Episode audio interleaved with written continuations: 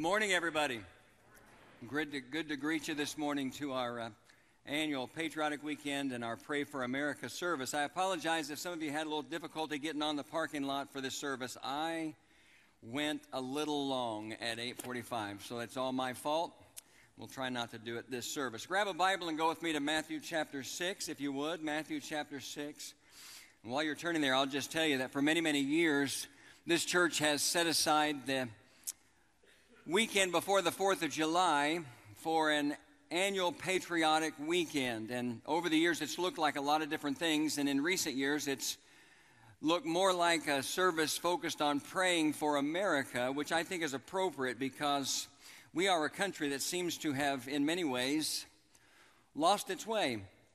So much unrest, so much division in our country today. Every morning when I turn on my computer, my homepage comes up. It's a news page, and uh, it's just one headline after another of negative things. One negative article about lies, one negative article about uh, deception, one negative article about accusation, and on and on and on. I don't really even read those articles any longer because they are so discouraging. The only more thing, the only thing that's more discouraging than reading the articles are the comment section. Reading the comment section that follows. If you want to get a feel for the deep level of dissatisfaction and unhappiness and anger and even hatred that fills the lives of many Americans today, then just read the comment section of any article based on a political or social issue. So many rallies today against different beliefs, political positions, and ideologies that you can't even keep track of all of them anymore. Did you ever think we'd live in a day when so many people wanted to desecrate or burn the American flag? I know that's not something that's new, but at least in my lifetime, I'm just thinking in terms of my lifetime, and I'm not particularly young, that's happening at a greater level than I've ever seen before. I wonder if anybody remembers, you'd have to be a little bit older to remember this. Some of you are too young, but I wonder if anybody remembers an incident that took place. It was 40 years ago. I know it's exactly, almost exactly 40 years ago because it was 1976, and that's the year I graduated from high school. But 40 years ago, the Chicago Cubs were playing a baseball game against the Los Angeles Dodgers, and two men, a father and a son, ran out on the Dodger field in between innings and tried to burn an American flag. They got out on the field and they were able to douse the flag with lighter fluid. They struck one match, but I don't know if it was the wind or some other uh, action that caused the, the match to go out. They tried to light another match, but before they were successful in igniting the flag, Chicago Cubs outfielder Rick Monday came running up from behind them and snatched the flag and ran off. When all that happened, and there are some videos that you can still see online of that, when all that happened, Dodger Stadium erupted in a standing ovation for Rick Monday. And I wonder if that would happen today.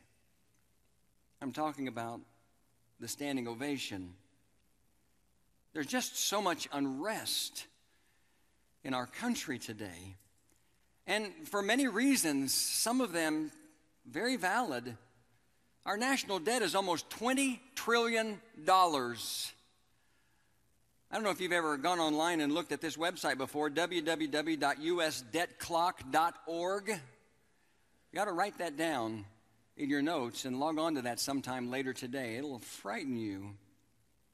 Such deep divisions in our country related to so many issues, to issues of morality, sexual orientation and gender identity, marriage, abortion, women's rights, immigration, refugees, border security, Islam, terrorism, climate change, the trustworthiness of the media, civil disobedience. Those are just a handful of things I wrote down off the top of my head. I could go on and on and on.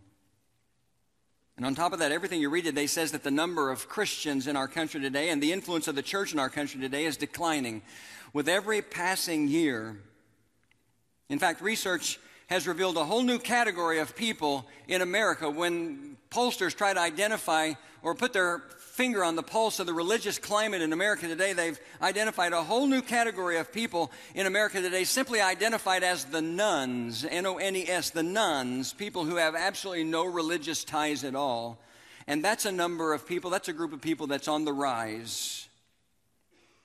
Even more startling is the research that shows that many committed Christians are changing their approach to the way they live out their faith today In the average evangelical church in America today, only 20% of the members attend three times a month. The average attendance for members today is 1.6 times a month.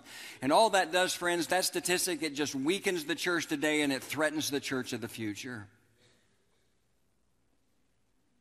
I could go on with these kinds of troubling statistics, but I think everyone gets the picture. That's why this weekend that we've set aside for so many years to focus on our country has shifted to a focus on prayer. And that's why I ask you to take your Bibles and go with me to Matthew chapter 6 this morning. If you've been here for any length of time, and if you're a guest, we're so glad to have you today. I hope this service is a blessing to you today. Thank you for being here. But if you've been here for any length of time, you know that we've been working our way verse by verse by verse through the Gospel of Matthew for about six months. And not long ago, I shared a message from Matthew chapter 6, verses 1 through 18, that was basically kind of focused on hiding your holiness because Jesus summed up the theme of the message right in the very first verse of Matthew chapter 6 when he said, Be careful not to do your acts of righteousness before men to be seen by them. He said, Avoid that kind of hypocrisy, doing acts of righteousness just to be seen by men. And then he illustrates that by talking about hypocrites and prayer, hypocrites, or excuse me, hypocrites in giving, hypocrites in prayer, and hypocrites in fasting. He used each one of those as an illustration of his point. When we get to the section in the middle of the passage about prayer, when Jesus is talking about how hypocrites love to stand on the street corners to be seen by men as they pray, or in the synagogue to be seen by men as they pray. He also includes in that passage what we call the Lord's Prayer. He gives us the Lord's Prayer. He, at one point, he stops and says, This then is how you should pray. He's like, This is what not to do, and this is what to do. And he gives us what we call the Lord's Prayer. Matthew chapter 6, verses 9 through 13. I want to look at that together for just a few minutes this morning. We won't look at the entire passage, but one section. So if you've got your Bibles open there to Matthew chapter 6, like we always do, I want to invite you to stand with me in reverence and respect for God's Word as we read that passage. If you're a guest, we do this every week. We make sure that we include the public reading of Scripture as a significant part of our service every week. And when we do, we stand in reverence and respect for God's Word. But beginning in verse 19 of chapter 6, this is what Jesus says This then is how you should pray. Our Father in heaven, hallowed be your name. Your kingdom come, your will be done on earth as it is in heaven. Give us today our daily bread. Forgive us our debts as we have forgiven our debtors. And lead us not into temptation, but deliver us from the evil one. All right, there it is. You can be seated. We always pray God's blessing on the reading and the hearing of His word. And I apologize. When I began, I didn't greet our folks who are worshiping with us online. So glad to have you with us this morning. I want to just focus on one brief brief part of Jesus' words here, and that's verse 10, where Jesus says that when we pray, we should pray these words Your kingdom come, your will be done on earth as it is in heaven. Because honestly, friends, and let me just tell you from the beginning, this is not the message I thought that I would deliver this morning. It's just not. It took a different direction, but honestly, it seems to me that more than anything else, these are the words that we should be praying with regard to America. Your kingdom come, your will be done on earth as, as it is in heaven. But what do those words really mean? First of all, we have to understand the meaning of the word kingdom. When we hear the word kingdom, which is a word Jesus used a lot, it was a common reference in his ministry. He talked about the kingdom, he talked about the kingdom of God, he talked about the kingdom of heaven. When we hear the word kingdom, we usually think of a, of a place, a geographical place. But the word kingdom in the original language of the New Testament is the Greek word basileia, and it literally means to rule or reign. That's the meaning of the word kingdom rule or reign. And so the word kingdom in the context of the New Testament then is literally a description of everywhere that God, who is the ultimate king, rules and reigns. That's what it means. When Jesus talks about the kingdom, that's what he's talking about. And so, if God rules and reigns, for example, in your life, then the kingdom is inside of you. If God rules and reigns in your family, in your home, then the kingdom is in your family. The kingdom is in your home, and so on. So, what then, having said that, does it really mean to pray, Your kingdom come? Well, remember back in Matthew 6:10, Jesus said that when we pray, we should pray, Your kingdom come, Your will be done. Note this on earth as it is in heaven. Well, I don't think anybody would argue the fact that God reigns in heaven, that God reigns completely and fully and unmistakably in heaven. And so when we pray, Your kingdom come, Your will be done on earth as it is in heaven, we're praying, God, bring the reality of heaven where you rule and reign completely to the earth today. Bring your rule and reign the same way that it happens in heaven to the earth today. John MacArthur, in his commentary on the Lord's Prayer, says that that happens in three ways. First of all, it says, he says that it happens in conversion or through conversion. Look at these words on the screen. Mark chapter 1, verses 14 and 15 say this After John was put in prison, that's a reference to John the Baptist. After John was put in prison, Jesus went into Galilee, and this is a great description of the ministry of Jesus. Jesus went into Galilee proclaiming the good news of God, and this is what he said The time has come. The kingdom of God is near. The rule and the reign of God is near. What got something new, this new thing that God wants to bring to the world is near. Repent and believe in the good news. And so Jesus was essentially saying that the rule and reign of God comes into your life when you believe and accept the good news, which was the message of Jesus. And the words repent and believe are common words to indicate the reality of salvation or the reality of conversion. The kingdom comes into the world through conversion. The kingdom of heaven, the rule and reign of God in heaven, comes to the earth in your life and my life as we are saved, as we are born again, as we're converted, whatever word you want to use to describe the experience of salvation. That's how it happens. In Mark chapter 12, a little bit later in the same gospel, Jesus was having a conversation one day with a teacher of the law, and the conversation revolved around the question of all the commandments, which one is the greatest? And Jesus was kind of leading the conversation, and the teacher of the law ultimately gave the right answer. And so in Mark 12 and verse 34, Jesus says this, or this is what Mark records rather. When Jesus saw that he had answered wisely, he said to him, You are not far from the kingdom of God. You're not far from the rule and the reign of God being a, ra- a reality in your life. That's what Jesus was saying. You're, because he was saying, You're not far from salvation. You're not far from conversion. You're right on track. Jesus was saying to this teacher of the law, You've got all the knowledge that you need you know what you need to know. Now you just need to make a decision. Now you just need to accept what it is that you know. You've got to believe it.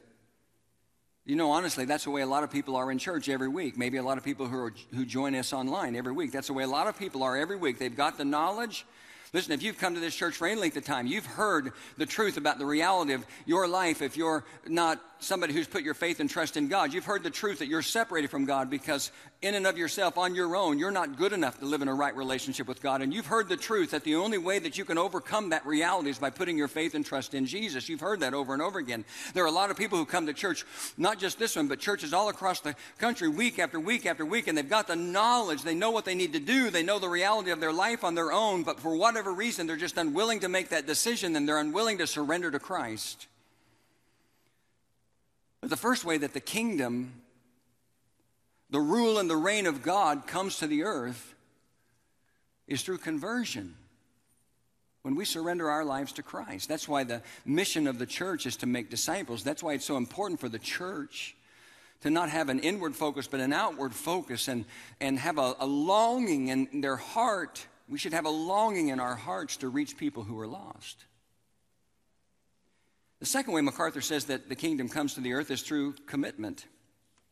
And here's what that means if you're a Christian, then, as we just talked about, the kingdom is within you because you have believed in the good news and surrendered your life to Christ. And now you need to know, and I hope that you already do, that as you live your life, you're going to be faced with times, and this is going to happen in your life over and over again. You're going to be faced with times when you're going to have to make a decision on whether or not you're going to obey the will of God or you're going to follow your own will. You're going to obey the will of God or you're going to give in to, the, to the, the, the temptations of our enemy, the devil. You're going to follow the promptings of your own flesh. You're going to follow the course of the world. You've got to make that decision. Those, we're faced with those kinds of decisions day after day after day. Jesus said in Matthew chapter 6 and verse 10 that we should pray, Your kingdom come. Note this, Your will be done. Your will be done, God, on earth as it is in heaven. And so the kingdom comes when you commit your life to Christ, that's conversion, and the kingdom comes when you commit your life to doing the will of God. And I'll say it again if you're a Christian, you're going to go through times in your life when you're going to be faced with a very real tension. Do you ever feel that in your life? You're going to be faced with a very real tension that comes in the conflict between following your own will or following the will of God. I live with that tension. I feel that tension in my life virtually every single day of my life. And quite frankly, I'm so concerned about people who never feel it, who say that they're Christians. Remember that story of Jesus in the Garden of Gethsemane before he was arrested? In that moment of incredible transparency, Jesus was feeling the weight of going to the cross, and so he prayed, Father, if you're willing, take this cup from me. But then he quickly followed that, that up by saying, Yet not my will, but yours be done. If Jesus felt the tension of following his own will or the will of God, why in the world would people like you and me think that we wouldn't experience that tension in our lives as well? And I'm going to say it again. If you never feel that tension in your life, if you say that you're a Christian, you never feel that tension in your life, I think there's a spiritual problem in your life. This past week, I spent some time on Tuesday night with some kids who were involved in an FCA golf camp, Fellowship of Christian Athletes golf camp. I was leading their study time on Tuesday night. We were over in, in and around Fort Benjamin Harrison there. Beautiful night. We were out on a patio area. We had our Bibles open to Matthew chapter 4. We were talking about that great story where Jesus one day was walking along the Sea of Galilee. He saw two brothers, Peter and Andrew, fishing, and he said, Come follow. Remember this? He said, Come follow me, and I will make you fishers of men. You remember that story?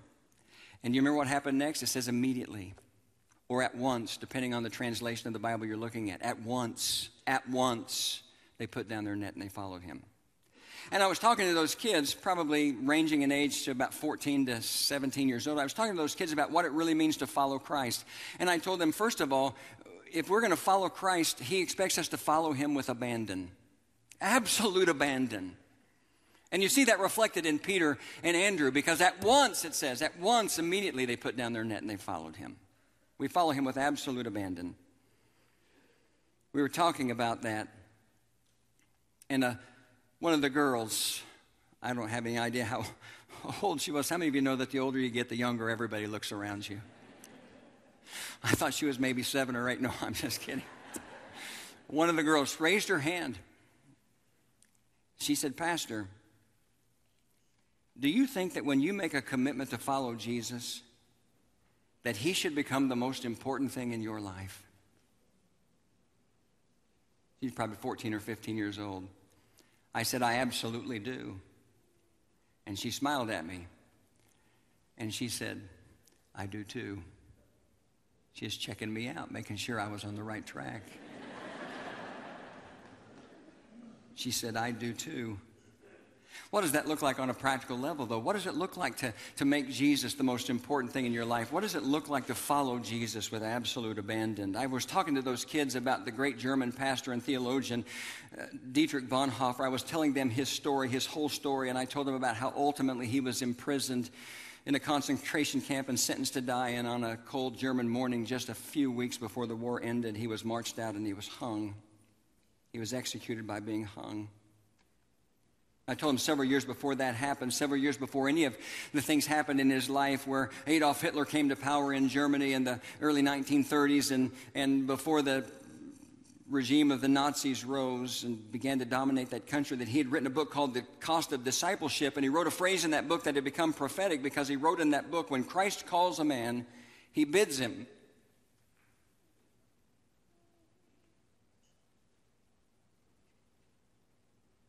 Come and die.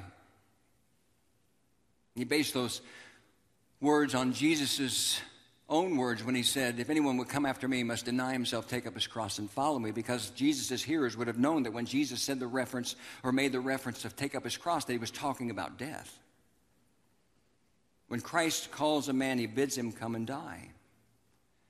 I said, now Bonhoeffer wasn't talking about physical death when he wrote those words, although that's what happened to him. And we have to acknowledge today that that's what happens to some of our brothers and sisters in Christ around the world because they lose their lives for their Christian faith.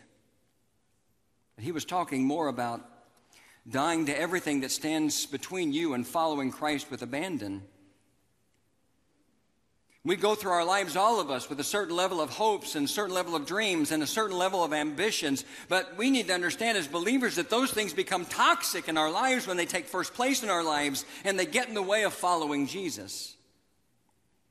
And so when we become his disciples, his followers, we have to say no to ourselves and our own will so that we can say yes to Him and His will, the will of God in every area of life and living, because there's no such thing as a part time follower of Christ. He asks for everything. The Bible is really clear about that.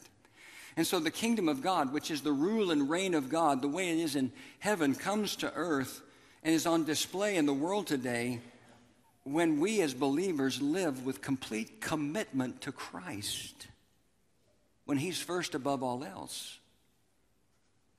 The third thing MacArthur says is that the kingdom comes through consummation. I'm not going to talk about this in any detail, but basically what that means is how many of you know the world is not always going to be the way it is today?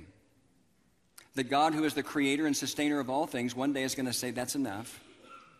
And he's going to bring the world the way it is today to an end, and he's going to set into motion the beginning of making all things new. So if you put all this together, friends,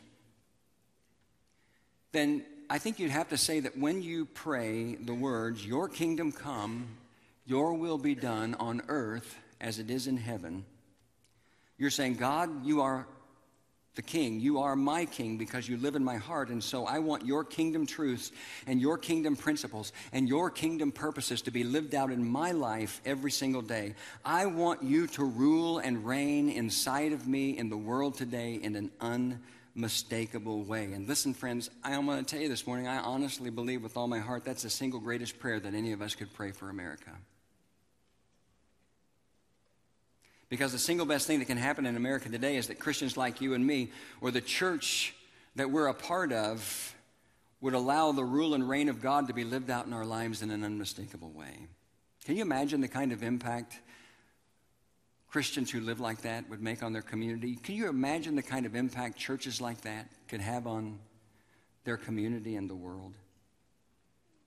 I understand the Bible gives us really specific instructions about praying for leaders I mean, Paul writes in 1 Timothy chapter 2, verses 1 and 2, and he says, I urge then, first of all, that requests, prayers, intercession, and thanksgiving be made for everyone, for kings and all those in authority, that we may live peaceful and quiet lives in all godliness and holiness. The Bible tells us that we're to pray for those in authority. Romans chapter 13, Paul says, There is no authority that's not directed by God. There, as bad as it is, as bad as it can be, as bad as it has been in the past, as bad as it is today, the Bible says that there is no authority, there is no government authority other than that which has been allowed by God.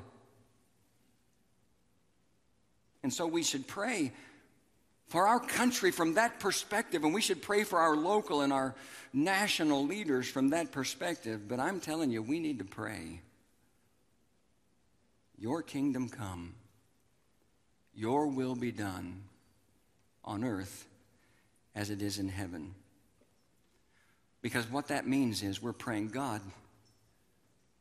change me and use me to make a difference today. What do you think is going to happen to America? I, I, I, don't know that I can answer that question for sure, but my best answer is that what's going to happen to America is America is ultimately going to go the way of every other country and every other nation. Look at these words on the screen from Proverbs 14:34. The proverb writer says, "Righteousness exalts a nation, but sin condemns any people." Righteousness exalts a nation. Rightness with God is what makes a nation great, but sin, which certainly characterizes the reality of the country that we live in, condemns any people. The nation of Egypt, as powerful as it was, came and went. The nation of Syria, as powerful as it was, came and went. The nation of Assyria, as powerful as it was, came and went. The nation of Babylon, as powerful as it was, came and went. The Medo Persian nation, as powerful as it was, came and went. Rome, as powerful as it was, came and went. Alexander the Great conquered everything from Europe to India and into Egypt. But the nation of Greece, as powerful as it was at that time in history, came and went. Historians tell us that there have been at least 21 great civilizations, all of which are now extinct. I love America just like you do. I'm so thankful to be an American for all the freedoms that it provides and for all the great opportunity and the blessings that we experience in this country. But as a Christian, America, as much as I love America, is not my first priority, and it shouldn't be yours. As a Christian, our first priority is the kingdom of God. And so we pray, Your kingdom come, Your will be done on earth as it is in heaven. God, let the rule and reign that you experience in heaven be a reality in this world, first and foremost in my life, and in my family, and in my church. Because the answer to America's problems today is not going to be found in a political party, and it's not going to be found in a candidate, no matter how well intentioned, misguided people are. It's going to be found in the people of God and the church of God. And so that's the prayer that we need to pray. So let's do that this morning. Would you bow your heads with me today as Brian comes and we're going to pray in lieu of our decision time, response time, and then we'll go right